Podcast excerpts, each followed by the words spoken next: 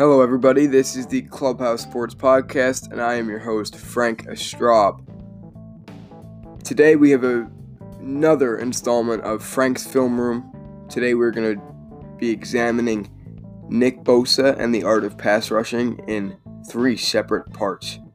But before we do that, of course, remember to follow us on Twitter at pod underscore clubhouse. Check out the Instagram page at clubhouse.cast and you can find us on any podcast app you would so choose. Let's get into it.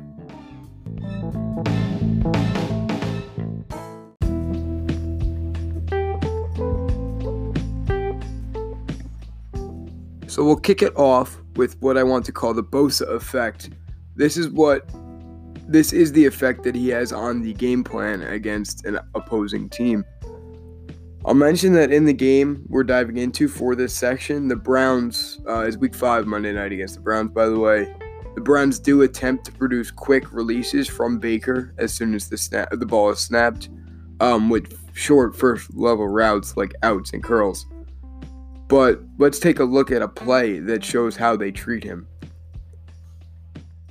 So the first play from scrimmage, Bosa is doubled on the weak side of the formation and Nick Chubb, who is lined up off center to that side, comes up to aid with swing contain, attempting to prevent Bosa from getting to the edge and disrupting the trick play that is eventually um, executed. This gives uh, this gives OBJ three blockers on that side now, and it gives him room to come in motion and double back on the opposite side and eventually make the throw. So these two plays show that the Browns recognize the threat Bosa poses and immediately plan to hinder it. Because this is the first play from scrimmage, and OBJ went to the complete other side, and of course, there were the three blockers.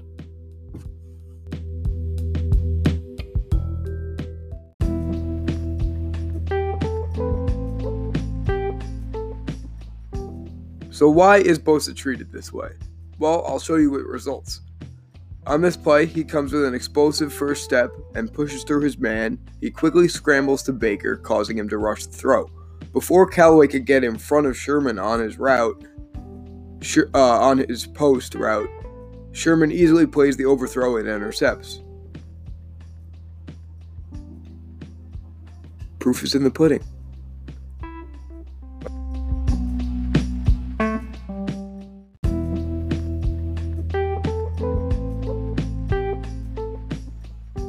Okay, so moving to our next section here, we have how he does it. While Bosa's lock and release mechanism is beautiful in nature, um, we are looking at his pass rushing tools in this segment because that is a run defense technique, but it is very well executed on most downs.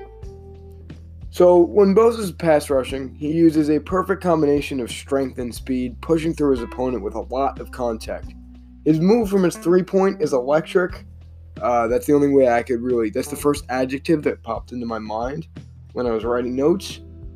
It harnesses his momentum and pushes it through the first point of contact he gets. The speed also comes from him pumping his arms off the line. One thing I have noticed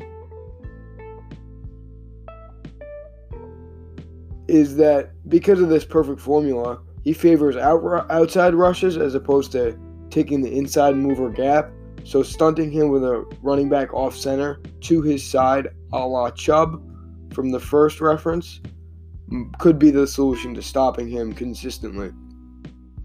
Building on that, when he can't achieve that first step off the line and initiate the point of contact, he loses most battles because the offensive tackle can get to his spot before him and push through and back.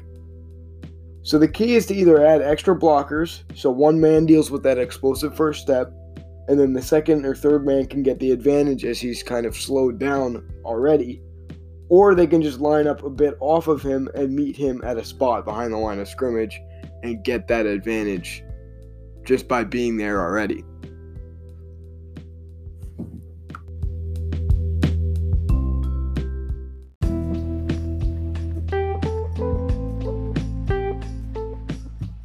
This strategy works here. on the play I showed you in the video because eventually Allen uh, has the clean pocket and ability to throw an intended touchdown pass, and Bosa gets pushed off his lane.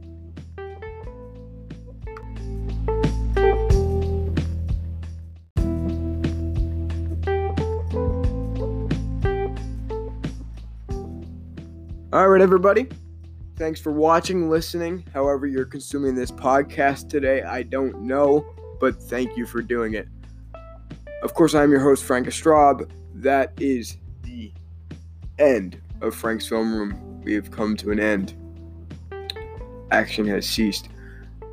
But upcoming, I'm going to have a fantasy rewind episode where we're going to look at 2016 David Johnson. That should be coming out in the next couple days along with this or coinciding with this. And then, um, you know, we're chugging on with garden parties, obviously, more Frank's film rooms. Hopefully, YouTube builds itself up from this because this should be going on YouTube. And if it, if it doesn't, I have to cut it out again. But, um, re, uh, re record this outro. But that is all behind the curtain stuff that you guys don't want, don't need to worry about. Bringing you guys content, and I'm loving it. As always, peace.